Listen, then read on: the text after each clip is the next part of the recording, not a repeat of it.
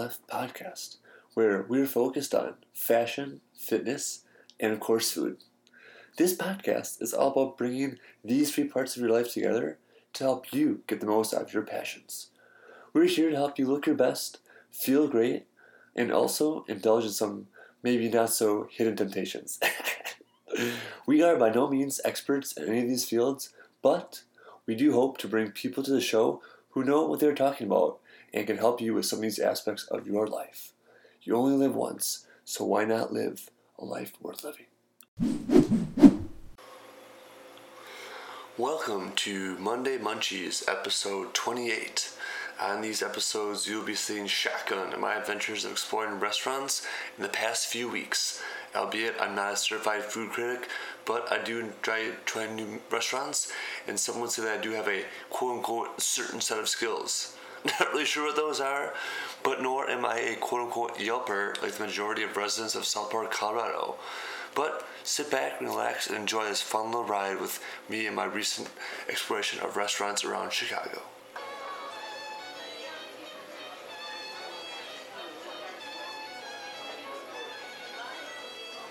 Our first stop is a historical Chicago landmark, Ditka's. Ditka's has a decidedly understatement sports motif, white linen tablecloths, hardwood floors, intimate leather booths, and rich mahogany wood accents. Chef Tom Kenny presides over the menu with passion and expertise. Known for chops and steaks, including their signature dish, the pork chop, along with a wide variety of fresh, sustainable seafood and contemporary American classics. The lunch menu is full of wonderful fresh salads and sandwiches, including quote unquote the best burger in Chicago, the Fridge Burger.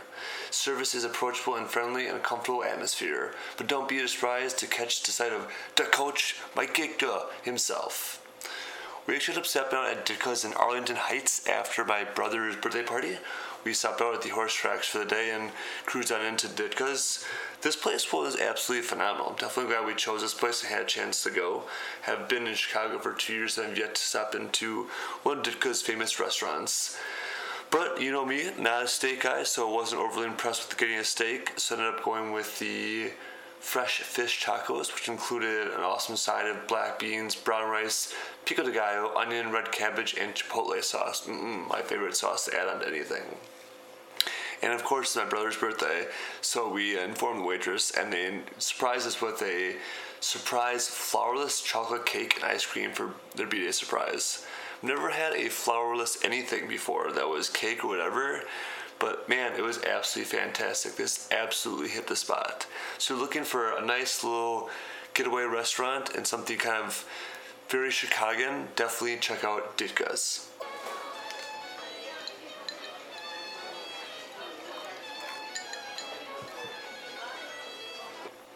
Our next stop is Lago Wine Bar.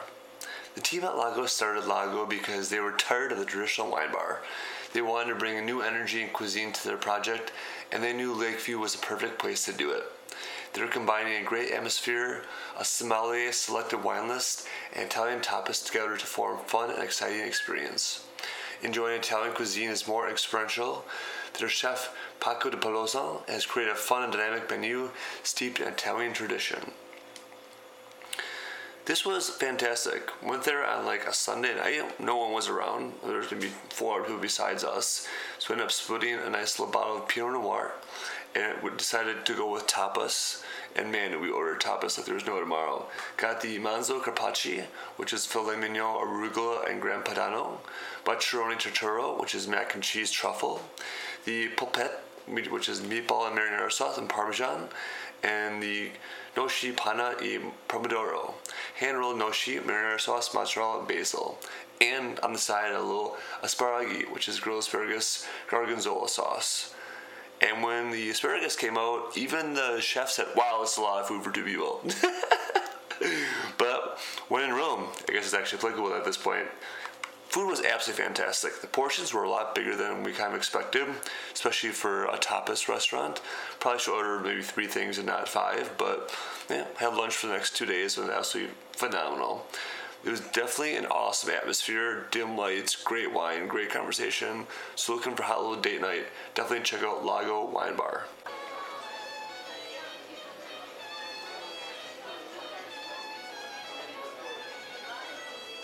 Up next is the Budlong Hot Chicken.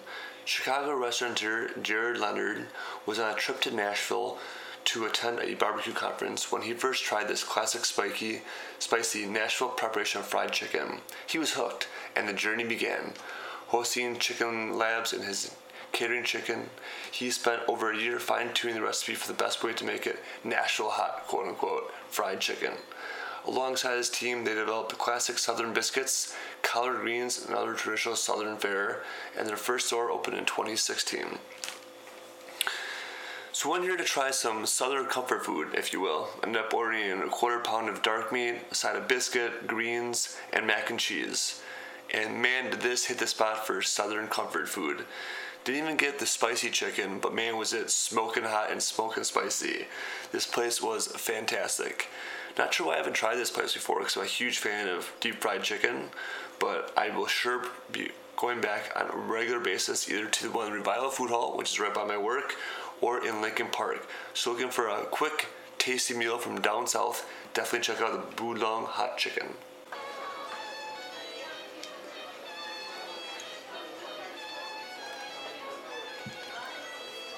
Up next is Blackbird Restaurant an elegant and imaginative Midwestern cuisine. Quite a jump from Southern comfort food, that's for sure.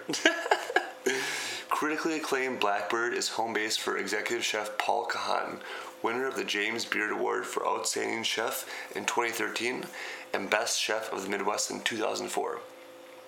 Chef de cuisine Ryan Pfeiffer joined Kahan in the kitchen in 2014, and together they crafted elegant, imaginative Midwestern cuisine, showcasing farm fresh ingredients to create a menu both classic and utterly approachable.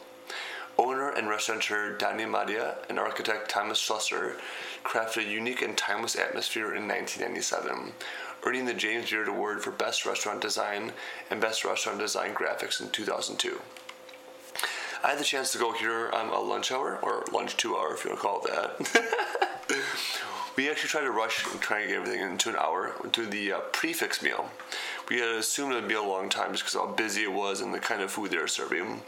So the prix fixe I actually got was green garlic falafel with dill pickle, sweet fish sauce, and sorrel as my appetizer. And for my entree, I had roasted whitefish with caramelized yogurt, endive, and rhubarb kosho.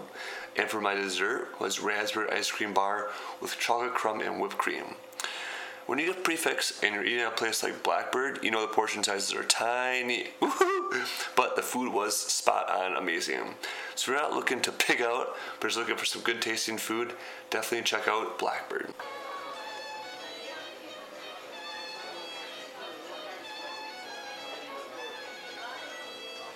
Our next stop is Angry Pig Tavern. In 2011, Bridge House Tavern opened on the Chicago River. Here, they strove to create a neighborhood tavern in a corporate setting. Upon losing their lease in 2017, though, they sought out to find a new site, deciding that Wicker Park was the place for them. They found a new home in the former Turkish bathhouse at 2039 West North Avenue. Here you'll find a polished casual tavern with a friendly, laid back vibe. They create their take on new American comfort food that is meant to be fun and enjoyable experience. Whether you come for a drink or a bite to eat, they will become part of the Angry Pig Tavern family. The Angry Pig Tavern name is derived from a statue that was on the host stand in Bridge House.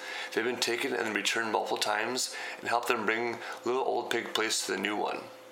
So this place just opened two months ago. Kind of stumbled upon it because of Yelp, and I'm so glad we did. This might have the coolest decor I've ever seen in any restaurant. It's a bunch of paintings of famous characters in movies from anywhere from the 70s, 80s, 90s, 2000s today.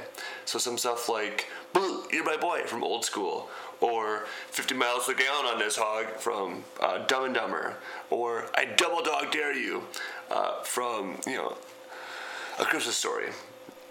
Oh man, Madison Gregory, the artist, I actually know a couple of his other pieces. Absolutely phenomenal job. I'm so glad he's able to decorate the Angry Pig Tavern. But anyways, once you are sit down and relax, you'll get a chance to try some of this phenomenal food. And we did not know this, but the portion sizes were hearty. We got lucky. The server was nice enough to let us know that. I really wanted to go with the Angry Pig Burger, which is five ounces of organic beef, ham Swiss, jalapeno bacon, fried eggs, rustic bun which is phenomenal. But then he told us half app, half off apps on Sunday night. Woo! So we decided to order two quick apps before ordering our regular meal. That's what he recommended. I'm like, okay, man, whatever you want to do. Good thing we listened because we didn't even finish the apps. Got two spicy chicken avocado rolls, which are caramelized onions, roasted red peppers, white cheddar, blue cheese, and chipotle sauce. There's about six of these rolls. They're gigantic. Then we did the PEI mussels with poblano, orange cilantro, and grilled Burmese baguette. This was fantastic. I don't know why they call them appetizers when these are full meals and half off. This was a fantastic meal, so definitely check out in Wicker Park, the Angry Pig Tavern.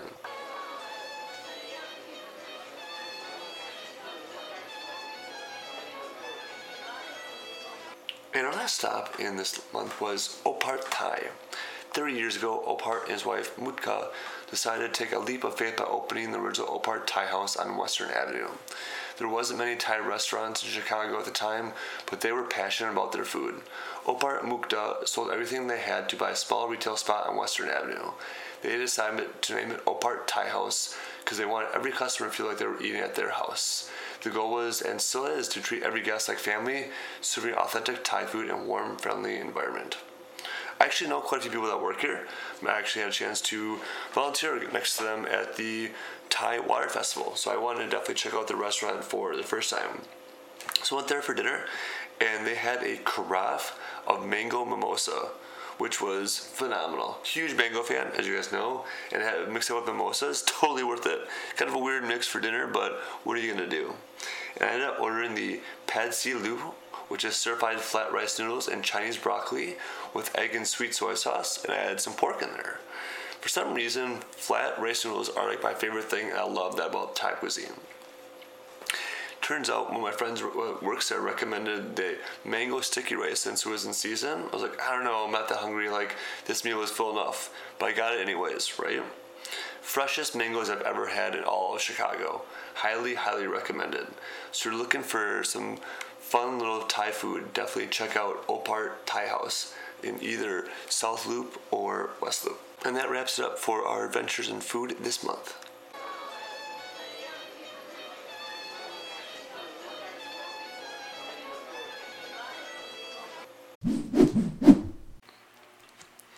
This episode is sponsored by Bites Kitchen. The best of times are always shared at the table. Good food, good drinks, good stories, good friends. Wish I had any of those. At Bites, they believe that good food is more than merely a part of survival, it is their passion. It has the power of transcend language, cultures, and ethnic backgrounds. Through food, they share their culture with new friends and old. They share a piece of who they are, and by coming together for meals, they trade good stories while creating new ones. At Bites, they want you to celebrate cultures from around the world. They've been inspired by Thailand, China, Japan, Korea, and more. They are also excited by the opportunity to continue creating new recipes. Food is always better when shared amongst friends, and that is how they shape their menu. With creative cocktails and a menu that is constantly evolving, a new story always awaits you at Bites. Show up, I guarantee you see me sitting with my Buddha in my hand. If you haven't already, please subscribe to our podcast in iTunes, Pod Directory, or SoundCloud. That way, you'll get our latest episodes sent right to your device when they come out every week. For reference, those are all linked up right in the show notes. While you're in there, feel free to leave us a review. If you do, all I can say is two words endless gratitude.